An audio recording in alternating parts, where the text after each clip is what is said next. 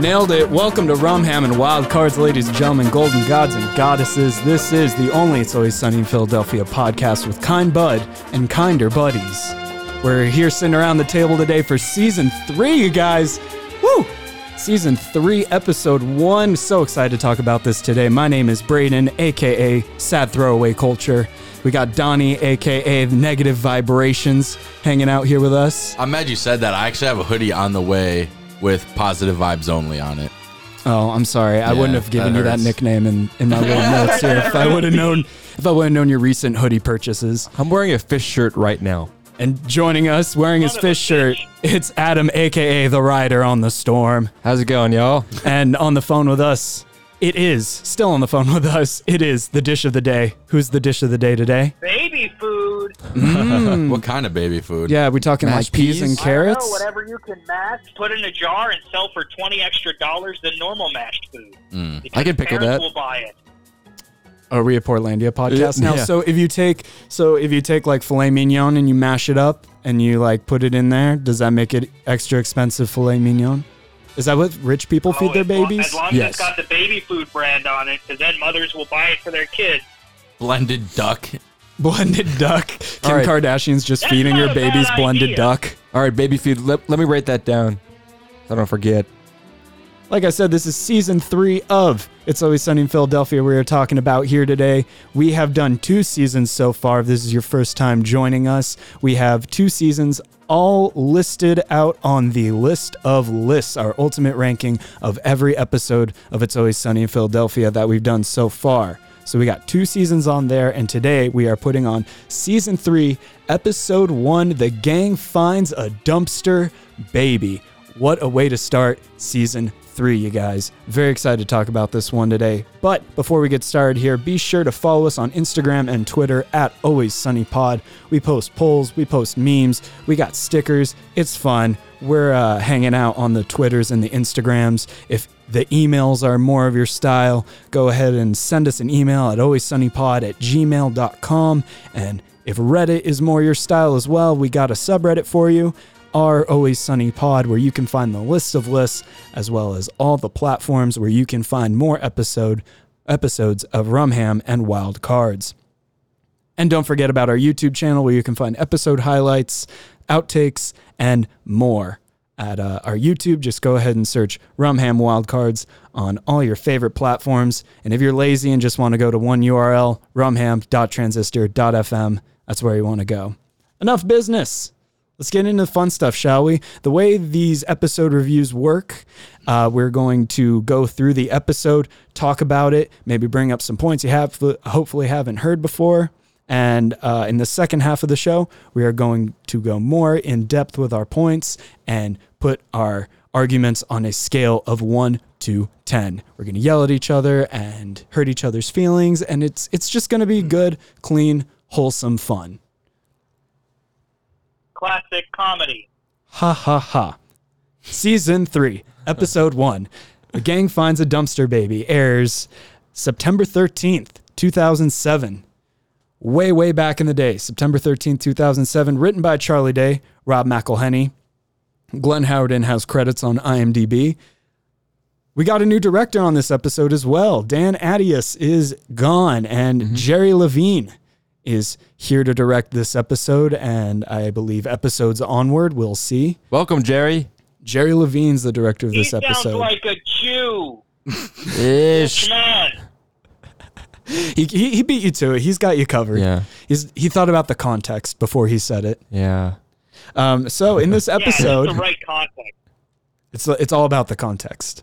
In this episode, Of course, they can say it. Dennis, Mac, and Dee find a dumpster baby. Mac and Dee right away try to raise it as their own, but give up nearly immediately. And then they realize that the baby can make them money.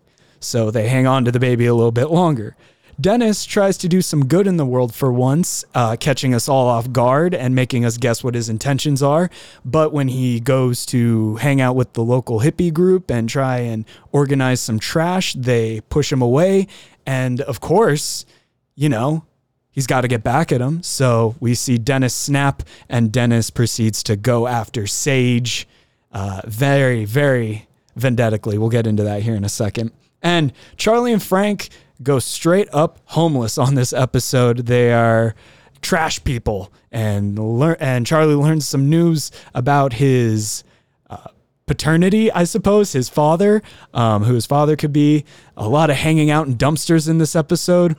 I honestly still don't know if my score is accurate to what I was going to give originally. So I'm very up to uh, being swayed either way on this episode. Let's get into it here, you guys. We also get Charlie's origin story, which I Yeah. think was interesting. Yeah, we should talk about that. Yeah, we get Charlie's origin story. Uh, Charlie is probably the biggest factor in this episode. There's a lot of good stuff going on, Yeah. um, but Charlie is really the main factor, especially how they left season 2 Mhm. So Yeah. Yeah, I swear I'm gonna give higher scores later on, but uh, this is a slightly bad introduction to a really good season. Why? Uh, just comparatively, Okay. compared to the rest of the episodes, as far as like how I think I'm gonna rank them. Just looking forward, I think the rest of the season is all gonna get better rankings than this episode. Okay. I looked at I the agree. episode list and I I kind of I kind of agree. Um, this ep- uh, this season's I don't know gonna have some duds for me though. I I found myself laughing during this episode though. So like the dish of the day before we start recording said nothing really happened. He's not wrong. Nothing really happened this episode with the exception of Charlie, but for some reason What do you mean nothing happened? I mean, they went homeless. They went sca- scavenging for trash. Um, Dee and Mac, like, Listen, it was your classic boilerplate episode that was crafted particularly well, but it wasn't all that funny or all that great. I thought it was pretty funny. I just I just aspire to be the level of content with life that Charlie is, where uh, he feels home in the tr- at home in the trash, and he can't stop thinking about the trash. I just want to be that content with life, where you know I'm thinking about all the goodies that people are throwing out. Yeah. I, I think it's weird All going. you wasters. You threw out your swords and your golf clubs, and I took them and I used them. I think it's weird going forward because we're we're in a new season. We're in the third season, and I think that um the episodes going forward will be like Donnie said will be a lot higher um than not just this episode, but I think they're going to be higher in general, rated higher than the other seasons because I think that this season is just going to be better in general than season two.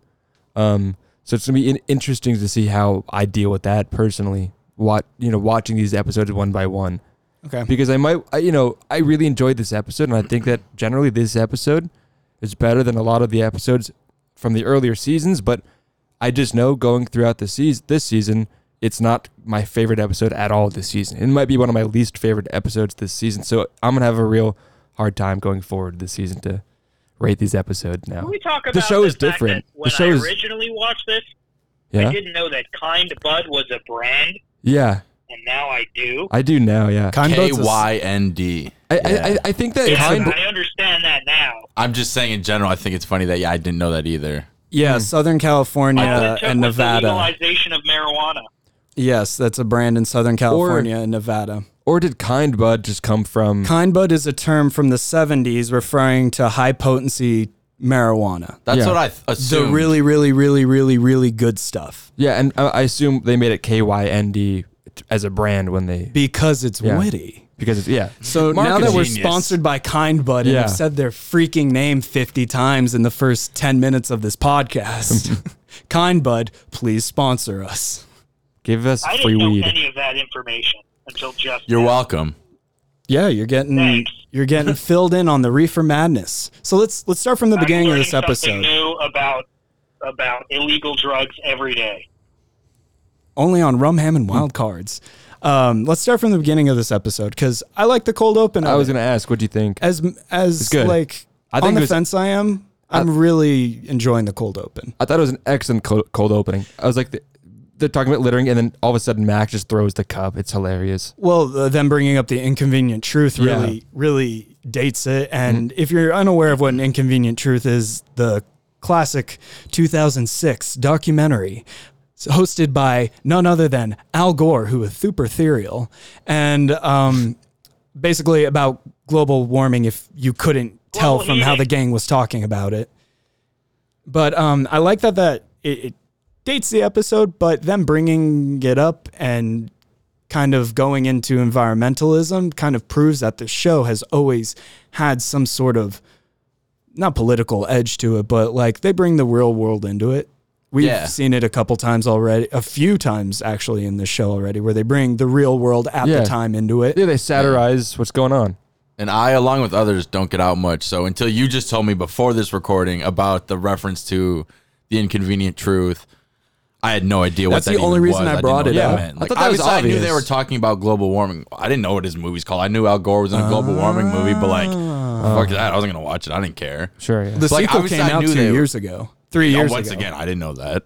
I didn't watch. I knew Al. Gore was a was prominent on global warming, and he probably was making movies and trying to profit off of it. And whether or Yeah. not he's doing it for the right reasons, mm-hmm. probably is whatever. But I mainly know him from South Park, and he's not even on South Park. exactly, that's why he said the super ethereal. That's like what I know Yeah. from half man, half bear, half pig. Also, Yeah. he like ran for office of some place that w- go in time, and he was a prominent position in a different office or a different time. But South Park, I love that show. We'll talk about the Vice analogy. Of the But the- United States. Something like that. We'll he talk- was America as vice president. South Park's analogy of man, bear, pig being global warming. We'll get into that on a, in a later date. The in a point of that comment- talk. The point of that comment was though that I like the cold opening a lot Yeah. more knowing that and knowing that full reference, not just them like oh having a global warming conversation and Yeah. it's just funny, but the references I like a lot more and it gave it more value. Well, on top of that, I also like uh, just like Rob McElhenney's mannerism that he gives for Mac, and just like the way he aggressively throws the drink. And uh, Glenn Howerton delivers the lines very excellently in that cold open. And Dee is just kind of there as always. But uh, the three of them together, and we he says that opening line, "Oh shit, there's a baby in here. There's a baby in this dumpster." And I think it was in the opening when Charlie had his quote too, right? When he's just like, "Oh, and the Earth is just magically getting warmer." That's one of the opening scenes, but Oh, not that the was cold later open. on. Oh, okay, well that was later on, but I knew it was early. But Yeah, Uh, I whatever. think I think that the um the pacing of this cold opening is really well. It it its beat um or its beat is made really well. It it's just really excellent cold opening. I think it's hilarious. Um, there's an outtake that I watched uh, a few days ago where there it's the same conversation where he says, "How is the Earth magically getting warmer?" He goes, "If the Earth's magically getting warmer, why is my apartment always cold?" And he says, "Because you never pay your bills, Charlie." and I'm upset they didn't keep that line in there. Yeah, that's a funny line. That sets up Charlie too. You know, being the poor idiot. Mm-hmm. Any comments about the sad throwaway culture there? Dish of the day. Um, I like the part where uh, Dennis was upset about his coiffed hair, and then um, told the story about chewing the food and throwing it up in the bird's mouth to nurse it back to health. I was a fan of that. That's that's an example of recycling. Yeah. Taking Reduce, something, correct. reuse, recycle. reduce, reuse, recycle. We should all aspire really to be like Charlie and Frank in this episode, living minimally, reusing things. No, uh, sorry. While we're I'm a, I love garage sales as much as the next guy, but um, if I were going to live in a dumpster, it definitely would have other people's stuff in it.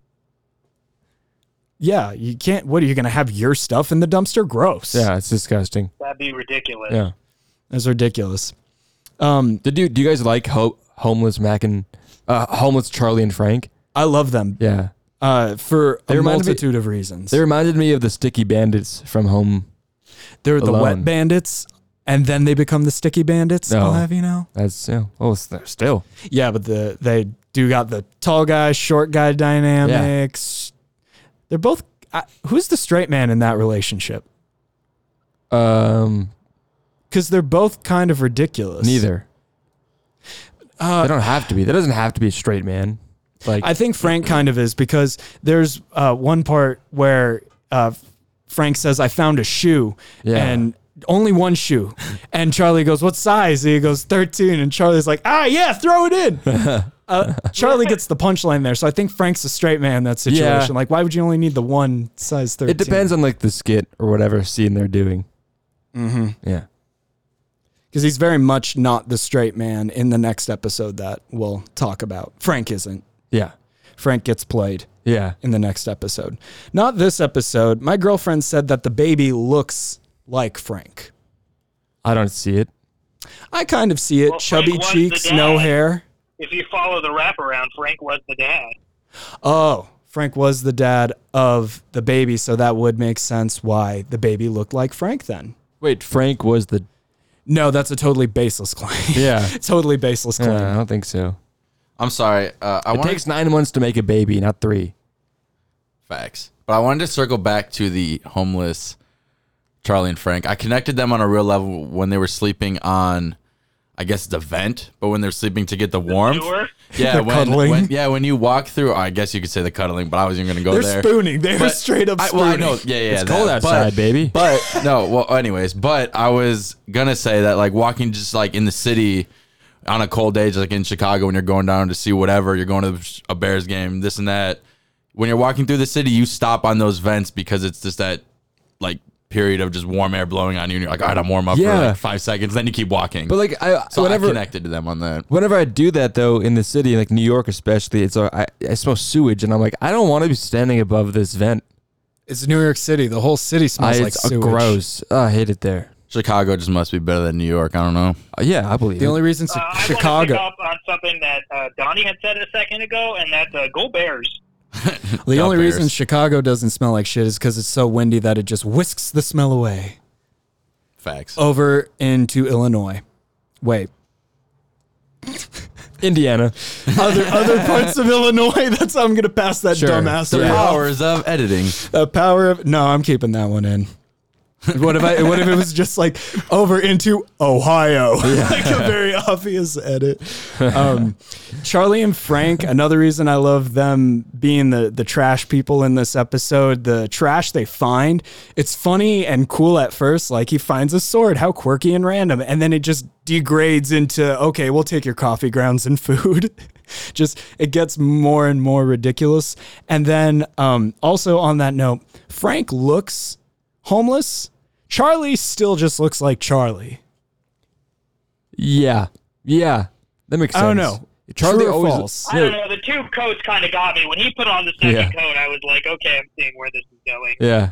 Well, Yeah. he Charlie always looks homeless to me. So That's what I'm saying. Yeah, he always looks homeless. Like Frank looks starkly different, but Charlie just looks like he has yeah, two coats on for some reason. because normally the Charlie that I know and love, he always wears that green military jacket or whatever, and that to me is what a, I imagine a homeless person would do: wear the same jacket, coat every day.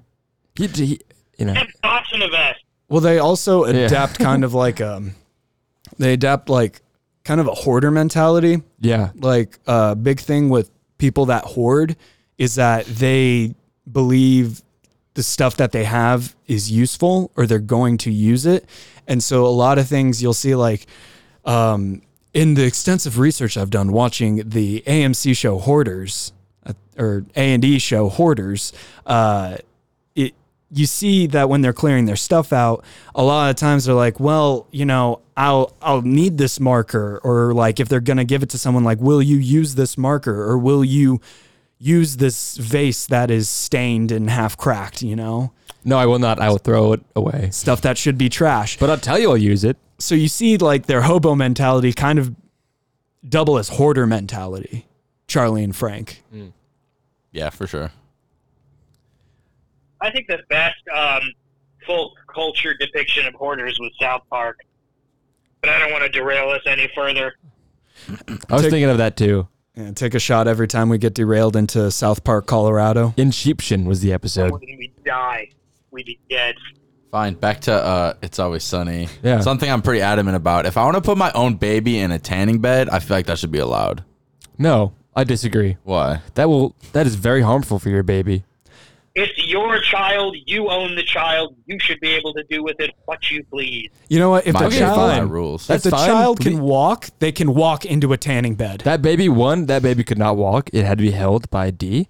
Uh, and yeah, so it's still inappropriate, but I'm saying like give it a Sure. couple years and the baby should be good to go. Oh yeah, at least like when they're in like elementary school, like hey, that's you know they can have kid, like you know their friends to like be like I have a tan to show right. No, All right, all right. don't all right, don't all do that. right, all don't right. put your kid in a tanning. Anyways, salon. I was completely kidding. I'm not. Moving on, moving on to my actual serious point that I wanted to bring up. I mean, it's not that serious, but they also since it's always sunny always touches on the serious real life situations they make a few comments about how easy it is to be a child star and how they have the easy best lives and granted for a lot of them it works They out don't. it's They a don't. good start They for a lot of people but yeah it is a really tragic ending for a lot of Well, child stars Macaulay Culkin has entered the chat. yeah miley cyrus doing for all a right. Garland has left the chat. Judy Garland is, if you look up like child star abuse, Judy Garland is the poster child. Don't roll your eyes there, man. Have you No, looked I wasn't rolling- went? I'm, wasn't rolling my eyes. I'm not joking about this one. It's horrific. I wasn't rolling my eyes. I was like getting lost and like, yeah, I know what that's. Like- I've heard about it. It's like, the way she I was was, agreeing with you. learned Adam Garland doesn't believe Judy. Uh, Adam Garland. I learned Adam doesn't believe Judy Garland was abused. It was a ploy by the media. No. The child actors union. Oh no. It was it, big. Big child actors don't want you to know that children actually have it good, and they stage the abuse of Judy Garland to unionize. that wasn't me rolling my eyes. That was me like like like imagining all that shit going down. I was like, no, Judy Garland, no, no. That was that was that's terrible. Oh, I'm sorry. I'm sorry. I mistook that. The realization, Yeah. not the I Wizard did- of Oz, I was actually a hellscape. Well, I knew that. I that still gives me nightmares. I don't love that shit.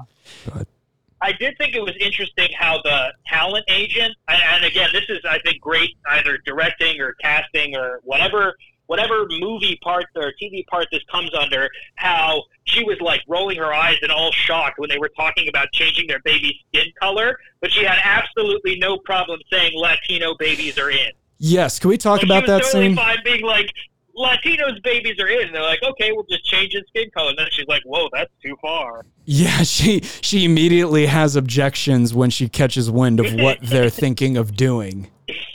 But that entire rest of that, and they, she doesn't have objections with them being like, "Oh, he could be a little Mexican jumping bean," and you have the chips and the hat. Yeah, exactly. Hey, yeah, yeah, yeah, yeah. we Like, could give him a sombrero Well- with pistol. She's totally fine with that.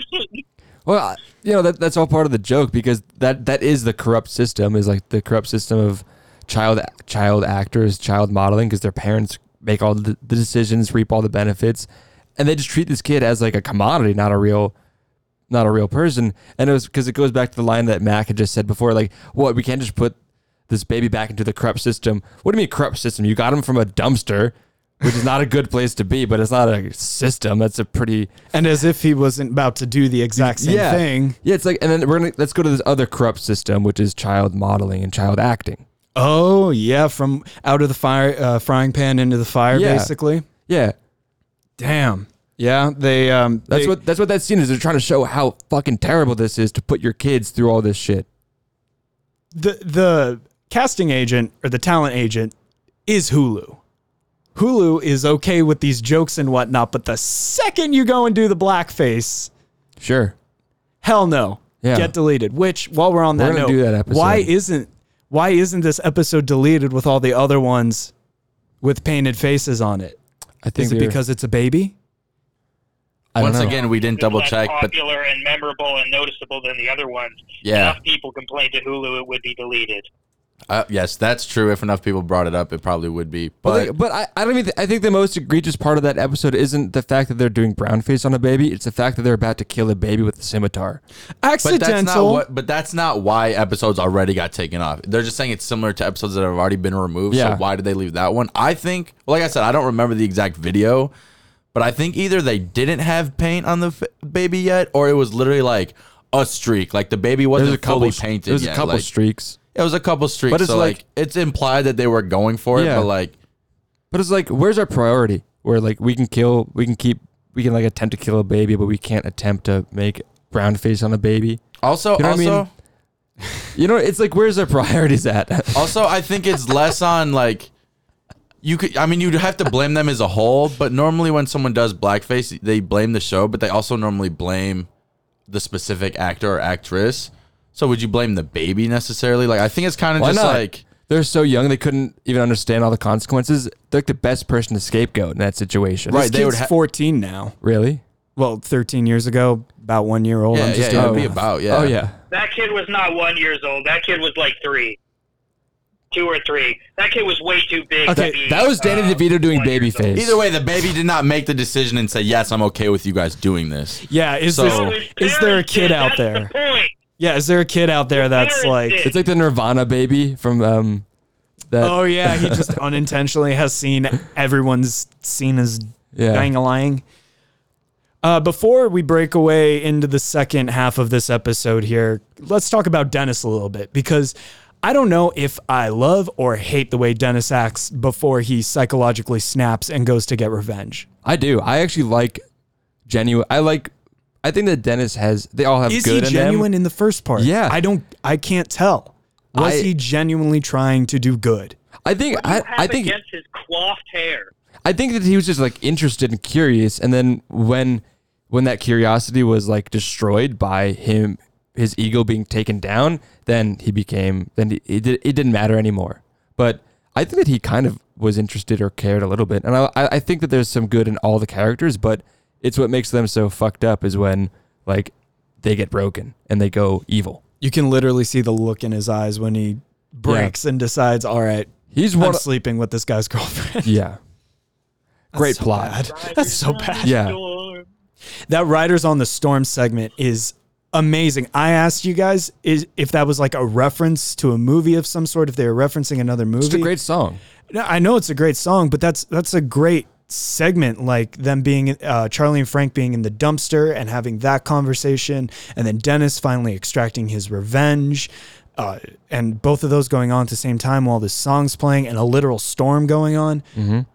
Amazing. Yeah. That's why we would have never seen that in season one and two. That's what I'm saying. Like this season is a whole new show because they've really found their footing now. They really have. They found their audience. Jason Levin.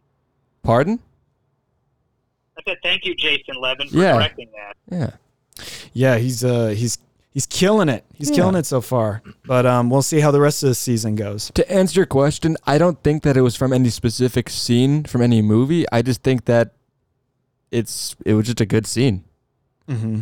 and I I think you know because obviously like one of like the biggest um, hippie bands in America, not like- like a lot of um from the 60s and 70s, a lot of hippies would pay would like pay tribute to Jim Morrison's grave right in Paris. That was a big Mhm. thing. So definitely like the Doors and the hippie movement are together in some way. And I think that Riders on the Storm, it's raining. And in the song, there's a lot of like you can hear a lot of storm sounds, thunders, uh, thunder clapping, lightning, rain. And A it just- lot of- it goes great in with the entire scene. So I just think it's just a really well made. Yeah, a lot of the sound effects are uh, used for comedic timing in this, like the thunder when uh, Charlie's mom explains that he survived the abortion. Which, oh my god, Bonnie's so stupid. what a way to start the f- six months she got the. Can we talk about that? She Yeah. says she says I had the abortion. They said it didn't work, and then three months later you popped out. That puts it at about six months. Yeah. That's I'm I'm I don't have any of that going on, so that just sounds late to me. Maybe I'm wrong on that, but that sounds really late. Yeah. It I, didn't take. The abortion didn't take. this also might, might be coming at a time when abortion wasn't really readily available to people or stuff. Probably, you know, Oh, you mean back in the day, 70s, 60s. women had uh, less rights over the choice of their bodies? That's insane. Yeah. You're crazy. Uh, I think that Bonnie How ha- old is made a lot. Charlie Day? Isn't he 30 years old? Went 30 years before 2007? Before or after Roe v. Wade? Are you 30, What Charlie? Are you, are you 30, Charlie? Are you 30? It doesn't matter because even if, if it was after Roe v. Wade and abortion was uh, totally legal and accessible, Frank didn't want to spend a lot of money.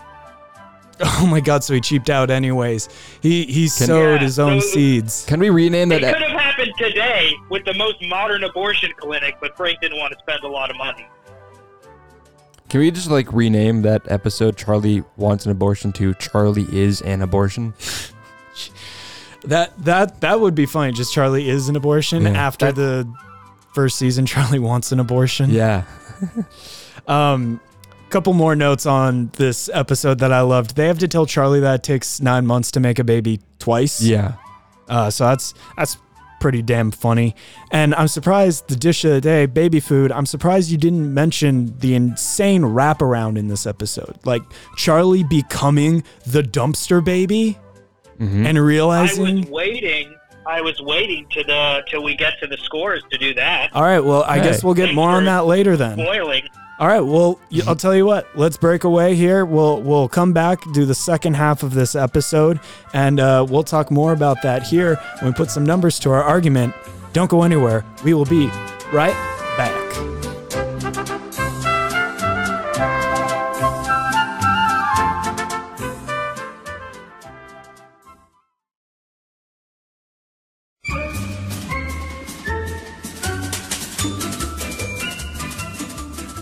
Welcome back to the show, ladies and gentlemen, golden gods and goddesses, rum, ham, and wild cards, Braden, Adam, Donnie, and Baby Food, sitting around here talking about season three, episode one, The Gang Finds a Dumpster Baby, this classic 2007 episode. So, the way this uh, second half works here is we got five categories that we're going to talk about. We're talking about the story, the characters, and the quotes in this episode. We're also talking about the overall humor and the wild card in this episode. You can give up to 10 points for each category for a total of 200 points between all of us sitting here at the table. And math sucks, so we're just not even going to worry about that and get back to the arguing here. Don't forget to go ahead and follow us uh, on Twitter and Facebook. At, wait, we don't got Facebook and Instagram while uh, you're listening. If you made it this far, at Always Sunny Pod. Should we make a MySpace? Just to be ironic, Yeah. Come check us out on MySpace. that'd be very uh, hippie of us. That'd be hipster of us. Yeah. This is clearly why you're not one of our top friends. Bec- become a top friend of the show. Subscribe today. Yeah, talking about creating a MySpace I like don't we don't already have one. I don't have social media. Uh, if you're listening to this right now, go ahead and DS, DM us on Instagram. And I don't know, maybe if we get eight people to DM us, we'll make a MySpace and you guys could be our top eight or something. We can begin the process of reviving my space. We can make the um the opening music when you go on the page, um the music from It's Always Sunny. Temptation Sensation. Yeah. Dude. Dude. All right. Started out with the story here. Before we left, we were talking about the wraparound, as we like to call it in the story, aka the plot twist. If you're new around here, we apparently don't know the word plot twist, and somewhere along the way, started calling it a wraparound. So the dish of the day was enlightening us. You like a good wraparound. Plot twist doesn't have the same uh, the same uh, oomph to it as getting a good wraparound from a TV show. Not the same je ne sais quoi. Yeah, exactly. Not not the same Lair de Panache. so I'll let you take over the story here. Baby food. Tell me. All right, so I gave the story for this episode a nine uh, on account of uh, the wraparound and the beautifully crafted um, way in which the dumpster baby figures it back. And that moment, that plot twist moment, straight out of M. Night Shyamalan, as if it was directed by M. Night Shyamalan himself, where Charlie realizes that he, in fact, was the baby left in the dumpster. Beautifully and that the current baby left in the dumpster, for which this episode is about, is his half brother. We think. Kind of. There's really no proof on that one. Yeah. We I, there's no more context He- about I think baby. he just I think he just says that because they're both dumpster babies. I don't I don't know. he needs it to be true. Maybe there's a detail I missed. But I really agreed with Oh you dish of the day.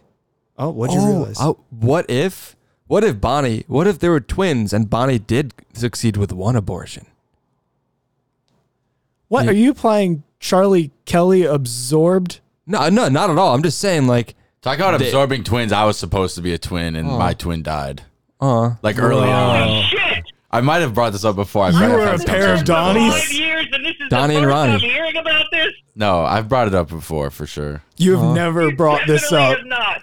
Whenever, whenever, whenever anybody brings up the conversation of it happening, I bring it up. Otherwise, Mm. other than that, like I honestly just don't think about it. Like to me, it's not like a huge aspect of my life. Why would your parents tell you that? I don't know. I'll call my mom. Do you want me to call her right now? That'd be funny. She'll probably answer. We can get her on the podcast live. I'm just kidding. But If you want to go ahead and do that right No. now, I'll tell you my uh, my score for the story no, we'll have a 30 minute episode of us just talking to my mom. on another jabroni talk. on another jabroni talk. Um, I gave a 10 out of 10 for the story. Uh, don't get too excited. It's it might be the only one I give for this episode. Uh, I like the story because it brings a lot to the table as far as the characters go. Um, it, it crashes all these plots together.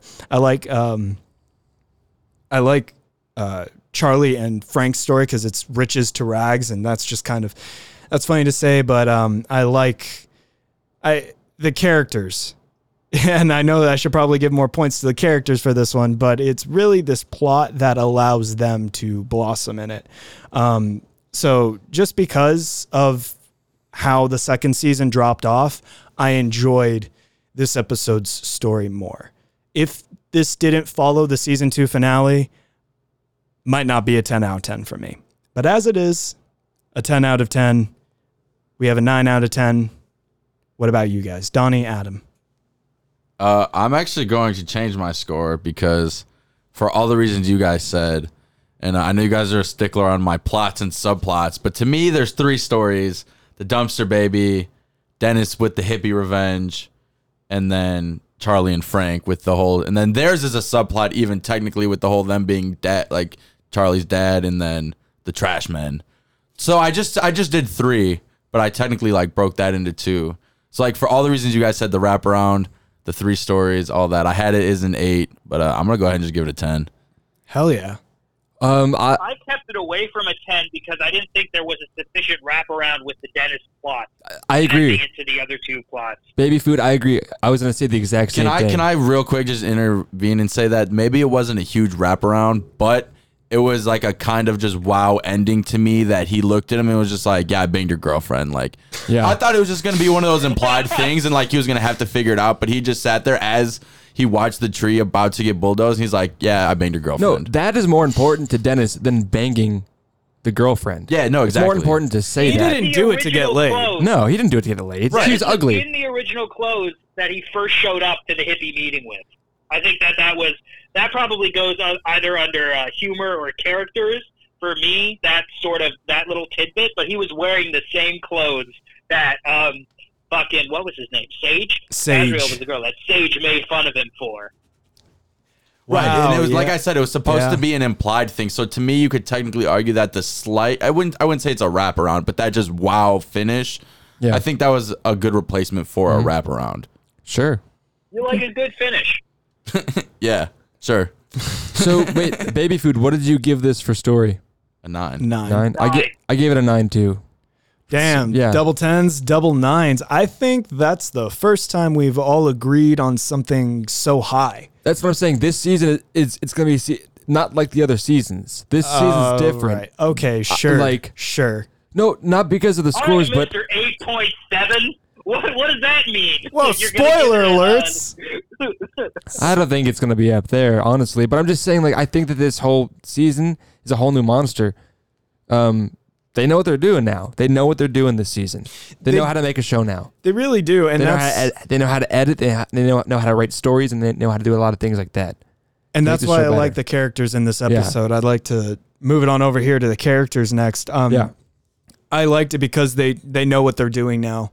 Um, but it's also kind of all over the place. Like I said, Dennis. Um, I I think I, I was giving him like half credit because he wasn't, um, you know, really Dennis like I don't want to say psychotic, but you know Dennis like the whole time. But because he was able to break away from being Dennis and then show both sides of his like personality coin, where he's like I want to help, and then when he gets wronged, he's like I want to hurt. We see both sides of that coin. I think I like Dennis more, so I think I'm not as torn as I originally thought because Charlie and Frank are pretty on point for this. Almost perfect, I'd argue. Mac and Dee are really good, especially when you know the fact that they're engaged at this point in their Yeah. life um, and acting all domestic and crappy like.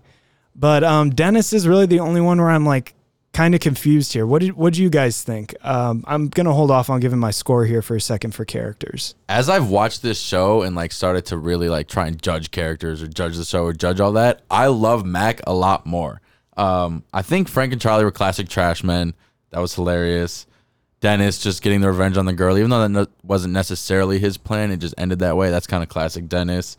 Uh, Dee was all about getting the fame, making the baby famous, and just like making money, getting popular, whatever. But Mac just always is playing the victim one way or another. And even when nothing is going wrong for him, he somehow became this struggling dad in this relationship to raise this baby and needed Dee to go pick up beer and cigarettes for him and he was just, this struggling victim he dad. to blow off some steam with Yeah, the guy. yeah. Just molds into it so Right. perfectly. Yeah, he just always finds a way to play the victim. I never noticed that when I didn't pay attention to the show as much as like rating it. So yeah, that was just I, I love Mac that way. That's classic Mac mm-hmm. to me now forever. Well, a common You Mac. can either call this go go for ahead. it. No, no, no. I insist. okay. you can either you can either call this a quote or characters. I think it has more to do with the characters. But when they're um, after the cold open, when Charlie and Frank come back into the bar, and Charlie says, "I need to know whether or not I'm sharing a bed. The man I'm sharing a bed with is my father." Just the obliviousness of the fact that he's totally fine sharing a bed if it's some random dude or the or or their friend's dad. But if it's his dad, that's a big thing. the So I- dad I is thought where that it was draws. great. I thought that was classic, classic obliviousness of, of the characters there. Yeah. Yeah, that's really great. Um, back to what we were saying about Mac and how he plays the victim. A common thing with him, one of the more famous lines that has become a meme is "I'm playing both sides, so I always come out on top." That's really what he does. Except, um, you know, Mac's version of playing things is kind of like being a lapdog following along or playing a victim. It's never really like a strong leader role, which is ironic because he wants to be the strong security of Paddy's. But um, I'm I'm still up in the air. Adam, what do you think the characters? For characters, I I put it as an eight. Um, I think that you know we see the waitress, love the waitress, love Bonnie. She's so fun. But um, one thing that I really love about all the characters is that this is like one of the worst things that I've seen them ever do, which is almost murder a baby with a sword. That is it. That's just like, and they're still like cool about it. It's still a hilarious episode. I think that just tells you everything you, need to know about these characters is that they're just evil. I didn't want to give it a 10 because like it's still, they're still not where I want them, where I see them as. I still don't see Charlie the way I, I do in the future um, episodes. So I'm giving it an eight, you know, nice cushion between giving me, you know, between 10 and other lower scores. So an eight. Um, it's just they're just so scummy in this. All the characters are great. Everything you, you said.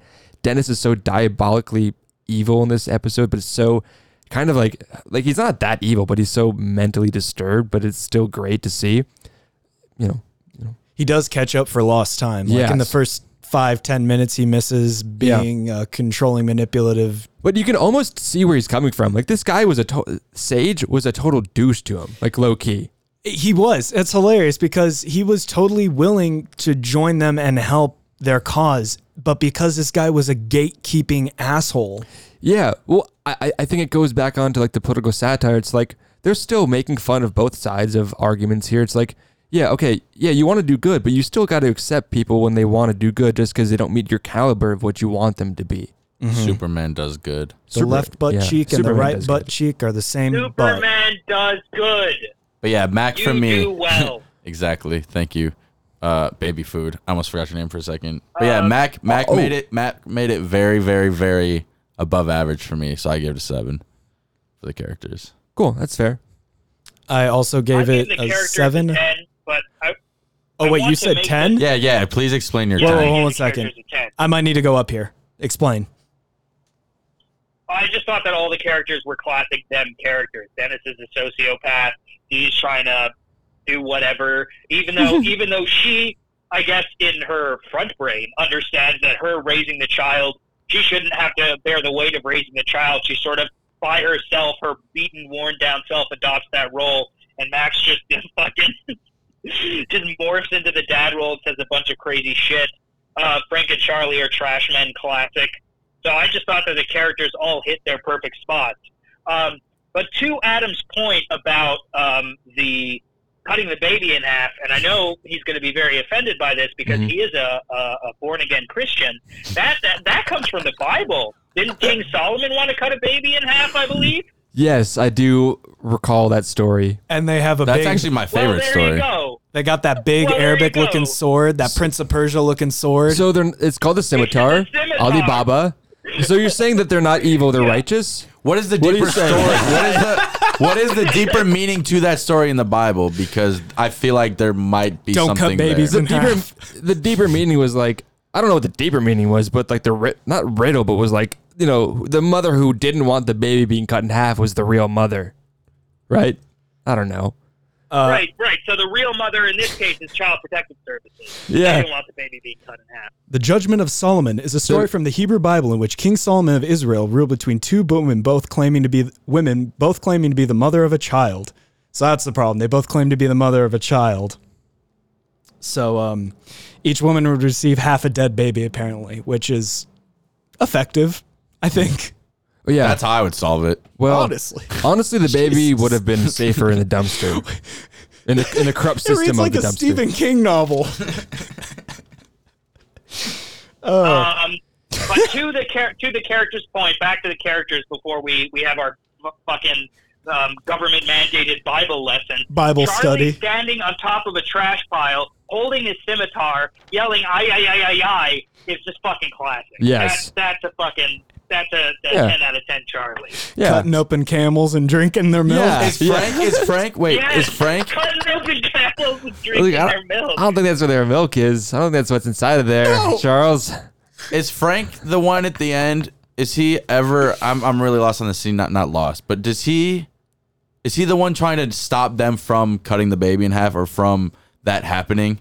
I think they just don't want them to use their sword. But was it specifically Frank?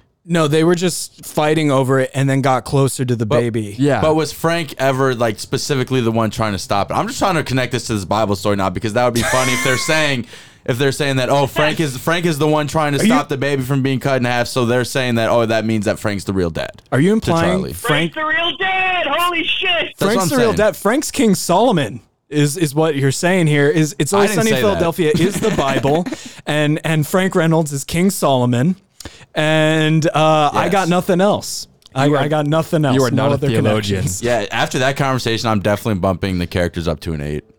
okay. Okay, Eight. I'm also doing an eight, so that's good with me. I'm gonna stay at seven. I liked all these revelations we had, pun intended.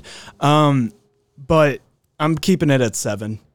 I'm I'm cool where I'm at. Okay. Let's move on to quotes, shall we? Shall we? Because I I only have a few. A few, yeah. Go for it. Did anyone find more than a few? here. Because It uh, goes back to like what we were saying. We said in other episodes. Like, there's a bunch of like quotes in here, stuff that I love, but it's not really quotes that I'm like, that's a quotable quote. But I've wrote down a lot of stuff that would that contributes to the humor, not necessarily a quote that I remember. So, um, I mean, Charlie's ransom note. I don't know if that's a quote. It's more of a humor thing. But Yeah, I feel the but- same way with the story Yeah. though. okay. Um, like there's Global a dump. heating there's- is a, a quote that I use frequently, and full blown AIDS. Those were the Yeah. only two that come up in my daily life. why does global heating sound like a term that Donald Trump has used at some point? That's exactly why I use it in my daily life. at one point or another. Can another. we turn the global air conditioning on? We haven't paid our bills.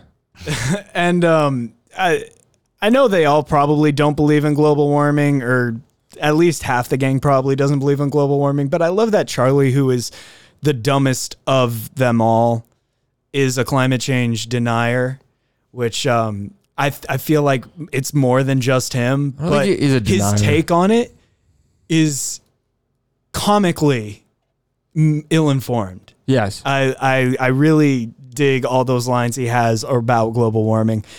But I have my quotes basically split in like two different categories here. Did yeah. It's basically either how it's delivered, Sure. like Charlie saying, I survived the abortion, dad, Yeah. or it's something that you know might go over your head if you're like really not paying attention, paying Yeah. attention. Like Did you- Charlie saying my mind's going a mile a minute. Did you notice people ch- chanting "trees are people too"? Uh, I can see that at a hippie rally though, you know? I have that written down. Trees they're are people living, too. they're living, breathing things, man. I used to be a tree. They suck in carbon too, man. Yeah, the only other quote that I've written down that I guess really stands out is when uh, Frank's talking to Charlie and he's like, "Your mom probably went from, or or who- I forget exactly what he said, but he basically was calling Charlie's mom a whore again. Not, Not basically, he basically. Your mom went from the abortion to hooking up with another Oh, yeah. dude that night. Okay, Probably got that's what I pregnant. thought it was. Yeah. Okay, that's what I was gonna say, and I thought that was a different episode for some reason. I thought I was mixing them up. She does but- that a lot. It's that continuity that's set Um, up for the holiday Yeah. special, Oh yeah. banging Santa. In terms of points points of delivery, just to get a base when they're talking about tanning, he's like, you can't put the baby in the tanning bed. And they're like, we'll just get a base. We can do bronzer with the rest. Let's just cook him Yeah. a couple Uh, minutes. Yeah. White babies don't when sell. Dennis calls him, when Dennis calls him Frank in front of Charlie, Frank's like, see, he has no problem not calling me dad. Yeah, and then the last one, it was more of the entire situation. But Charlie holds up like a helmet and then the steering wheel, and he's like, "Frank, this is our future." And like when he's talking about like the future and everything, like those are the two items he had at the time, and like for some reason that was their future. Mm. This is our future, man. yeah, great visual humor, great visual humor that Yeah. um, I'll talk about here in a second. Mm. But I only found a few, so I'm only going to give it a few points. Three out of ten for the quotes. yeah. I'm actually gonna knock my I gave score it a down. four. Mm. Nice. I had it at a five. I'm gonna actually yeah go down to a four. We got two fours and a three. Um, I've dropped mine down to yeah a five, pretty average. You know, average because I think that one of my favorite quotes is in this. Um, but there's not many other quotes. It's when it's when they're doing um reading Charlie's ransom note, like meet you at the at, at the bar later time. Nighttime or daytime. Yeah, uh, and then and they both look at each other and they're like Charlie, and I, I just love that whole like a bit. But, Um, and um, I, I say I say I say parts of that letter almost every day in my life. Um, but um, you know I'm I'm gonna go six, not five, six. Talked yourself into it. Yeah, I talked myself into it. Thank you guys. Was it? Yeah. What was it before it was? But what was it before you knocked it down and then brought it back up? Uh, it was a seven because I was still trying to figure out like I was I was wait I was I said I was waiting for you guys to talk me down I, before the podcast. It's all tentative, and then you guys made some good points. Yeah, As we tend to do here. you guys tend to make good points. Hey, bro, you tend to make some good points. Thank No, you, bro. you make good hey, you know what? No. You're a good podcast no, host, dude. you're you're like the best podcast host here. Dog, you know what? If if we were handing out awards, you're getting one. Oh, you, We're Oh, self-affirming you, our you friends. guys are so funny. So let's talk about the humor of this. Let's get on to the overall humor before we get too mushy on Hallmarky here. Uh, seven and a half out of ten for me. Uh, I think the visual humor I is gave really it a strong. five. Yeah. Yeah, Anything else? You just felt like interrupting me. I just felt like interrupting you. For sure. uh, seven and a half out of ten because the visual gags mentioned Charlie spooning Frank got me to literally laugh out loud. Uh, and and Charlie when he goes into the coffee bar and says, "Look at this," and opens the coat and the baby's there. Uh, that whole scene, honestly, is is classic. Just Charlie Day really showing off what his comedy chops are about. How I did- took your swords and your golf clubs and I used them. How did a, a a person who looks like he's a homeless man get far at all with the baby? Get anywhere with the baby? You know, he doesn't look homeless. You know what he looks like? He looks like oh, I need to get his name right. But from the Breakfast Club, he's the the bad boy. Judd Nelson. It- That's the actor. It Was it Judd Nelson? Yeah. Yeah, I think the humor was uh average, so I'm gonna give it a six. I gave uh um eight for for the humor on this one. I think they're trying they're attempting to to black uh, brown face a baby. They're gonna they're they're they're about to kill it as a child as CPS walks into their bar. Which, while we're on that note, it is a black CPS agent in front of a baby that they're actively painting shoe polish on. Yeah, it makes it just like a Another bit worse. joke. Just I a think it tad was, bit it Another was, joke it wasn't shoe polish. It was like wood Oh yeah, they have a Polish. big yeah, Wood they have a wood finish. wood finish. They have a big debate about it. Yeah. But um, just yeah, a lot of jokes that weren't quotes and lines. The same thing I had going for the end of season two for Dennis and Dee get a new dad. Nothing really like quote heavy that I'm gonna break out in the middle of my day, but a lot of good laugh out loud moments. we're totally gl- glossing over like, like a lot of stuff. I think like the cold opening was hilarious, was so funny to me. The whole arc with Dennis and. I mean, but- I'm not shitting on this episode. I don't think it wasn't a funny episode. sure. Seven and a half out of ten for Yeah. me on the overall humor. Yeah. When I rewatch this episode, I can watch most of it and not laugh if I try. No, you can't. So I what do didn't laugh during the entire cold open. Granted, like I, I guess now I know the movie reference, but like even when I was watching it earlier to do this, I didn't laugh in the beginning. The movie reference doesn't really make it funny. It just Yeah. it just made me go, oh, so this is like around 2007. It's not even that. It's like when Mac like just nonchalantly throws like litters after they're talking about how good it, it should be to like. It's not recycle nonchalant. stuff. He like I- yeets that drink cup No, Yeah. but into the gutter. no, but Yeah. he, but he does it like mindlessly. Like this is what I normally do. This is the Oh, yeah, trash. yeah. The first exhale came out of my nose probably when Charlie said, "Oh yeah, like the Earth's just magically getting warmer." Magic is confusing. So you know. Yeah. yeah, well, so I gave it a six, but you know, it's not an episode that'll make you laugh, but as Bo Burnham says, it'll make you do that little exhale. another or another random metric that I use now, I guess, to judge episodes, and it makes it always normally more harsher. That if it diminishes, like I said, if it loses value, like the more I watch it, I just I don't know if it if it can make me not laugh the tenth time I watch it, I feel like it doesn't deserve an eight or higher. You heard it here, folks. For season three, Donnie is watching every episode 10 times in a row. Oh no, I'm saying like for the tenth time, I, I've I've I- seen I know, it. Yeah, I yeah, know. yeah. Don't don't just- uh. Well, that's a, that's a good testament. If you can watch an episode 10 times in a row and by the 10th one, if you're still laughing, that is quality comedy. There's some I'm probably close to fifty or easily more now that I'll still laugh at hysterically. Yeah. Yeah, same. Which is why we're doing this podcast. Yeah. So one Sorry. more time on the overall humor for you guys. Six. Eight. Five. Six, eight, five. Shout out to the neighbor's dog walking uh, outside the window. If only we could get him here on the podcast. Uh, so seems like we differed on the overall humor, but we've kind of all been together here on this episode. Wild card will set us uh, apart. Let's find out what happens on the. I'm going to give it 10 grams of kind bud out of 10.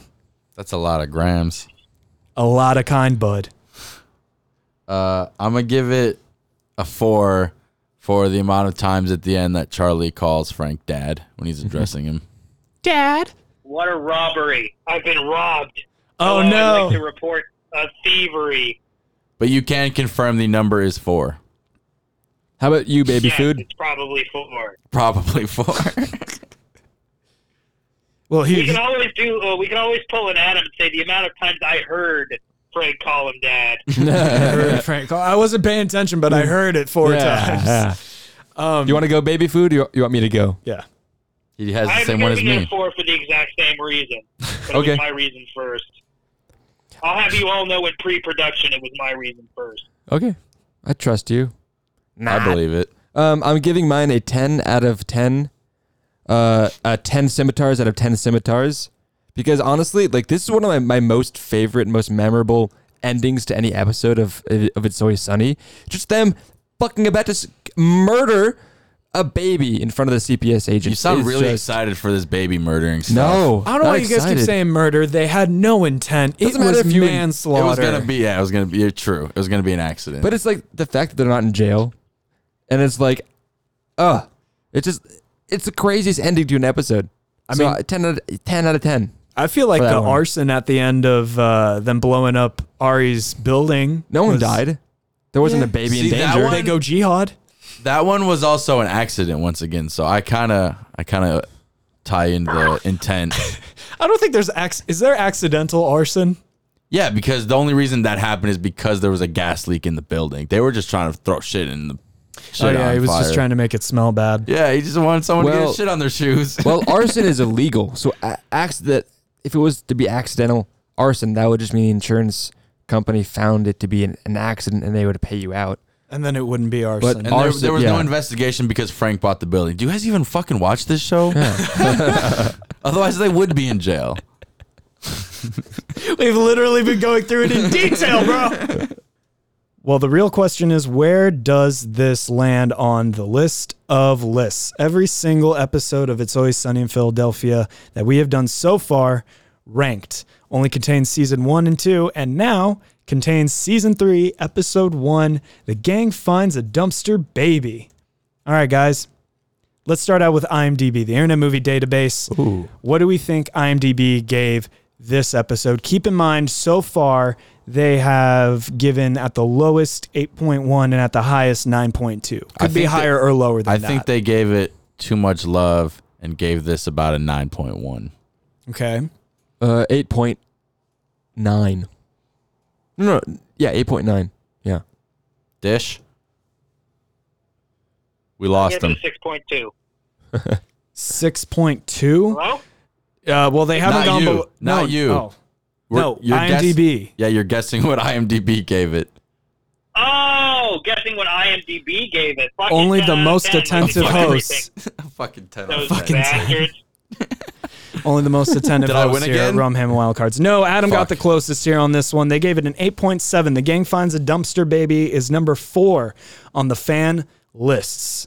They gave an 8.7 with 2.2 thousand votes. This episode is below $100 Baby and above The Gang Goes Jihad. Speaking of The Gang Goes Jihad. But that's the fans. What do we think of it? We are the fans. I think that. Damn.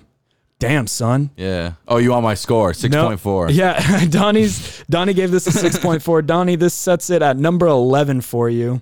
Uh, the dish of the day gave this episode a 6.2, setting at number 12 for him. Are two haters of this episode, and then you have myself that gave this episode a 7.5, setting it at number six on my list.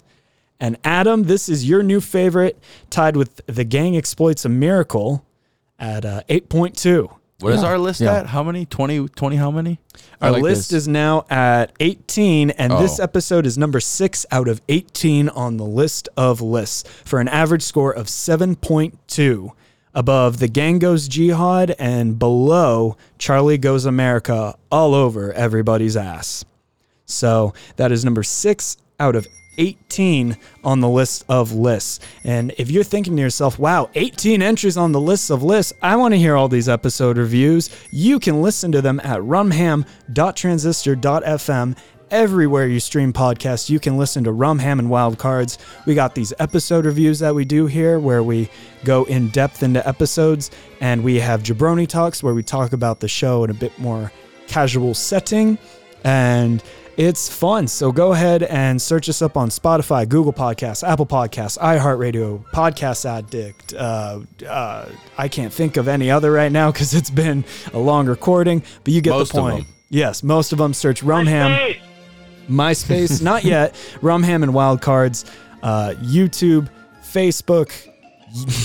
I don't know why I keep saying Facebook. YouTube, We're going to make a Facebook. Instagram, and uh, Twitter at Always Sunny Pod. Go ahead and look us up.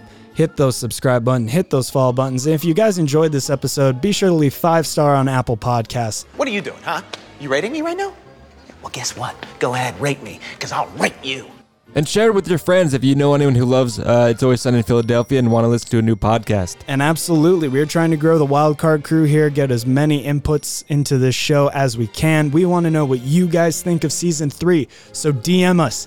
Tell us what we got wrong. Tell us what we got right. Let us know. We want to hear from you guys at Always Sunny Pod, Twitter and Instagram.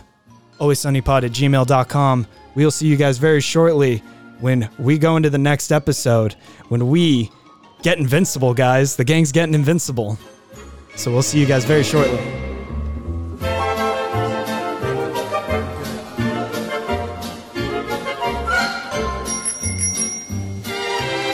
Rumham and Wildcards is produced, directed, and edited by me, Braden Plegancool. Donnie Crunkleton is our associate producer. This episode was written and hosted by Braden Plegancool, Donnie Crunkleton, Adam Rothbort, and the Dish of the Day.